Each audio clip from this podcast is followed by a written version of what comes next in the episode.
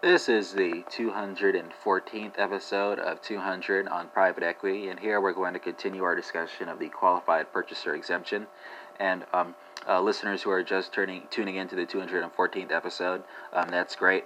Um, and um, uh, the material can be parsed, um, so to speak, but uh, to make uh, what follows um, a bit more intelligible, um, it would be um, uh, helpful to listen to episodes uh, 136, 137, uh, 212, 213, and 174.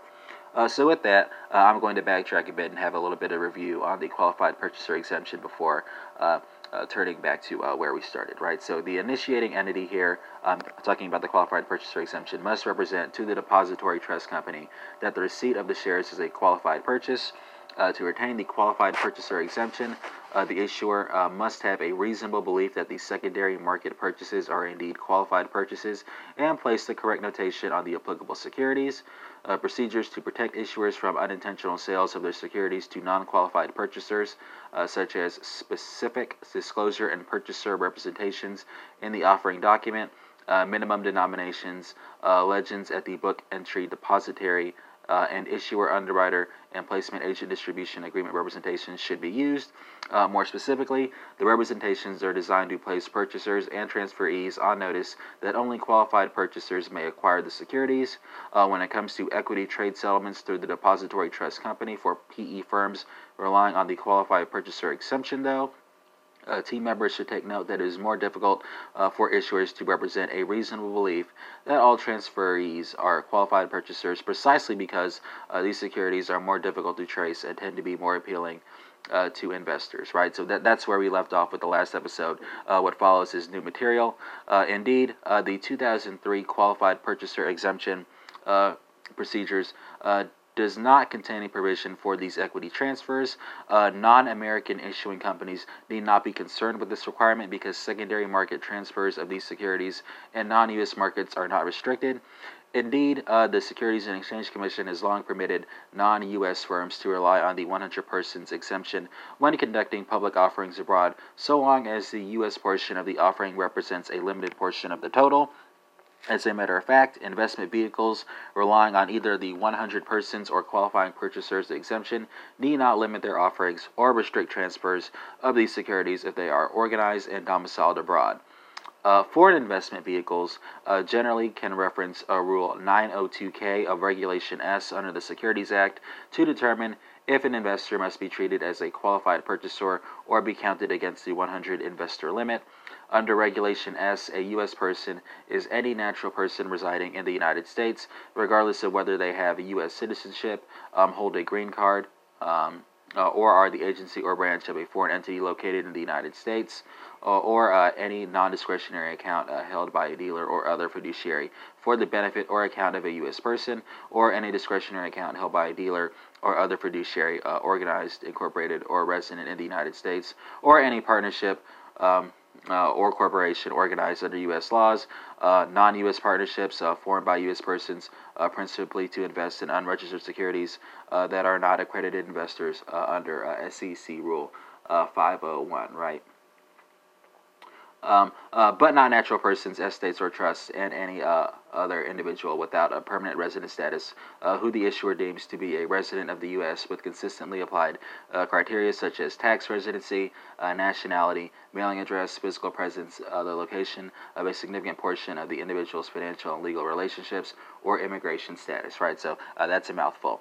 Uh, when it comes uh, to entities uh, that are not U.S. persons, though, uh, an employee benefit plan set up and administered under the law of a country other than the U.S., uh, foreign branches of U.S. banks or insurance companies regulated in the jurisdiction of their location, uh, international organizations such as the IMF, UN, and their agencies, affiliates, and pension plans, as well as any discretionary account held by a dealer or other fiduciary for the benefit or account of a non U.S. person, or any trust or estate with a trustee, executor, or administrator who is a U.S. person, unless the trust or estate gives sole or shared investment power to a non U.S. trustee, executor, or administrator as applicable, and uh, no beneficiary and no settlor of a revocable trust is a U.S. person, or the estate uh, is governed by the laws of a foreign jurisdiction uh, that is included within that category, right? So, again, a mouthful.